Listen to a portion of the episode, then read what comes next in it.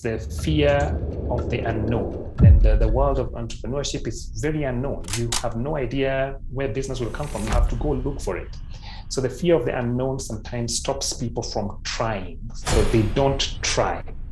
Sometimes they're comfortable in a bad place. So comfort can be delusional. You can be deluded by comfort. So the fear of the unknown in terms of the comfort is something that I find that is very common.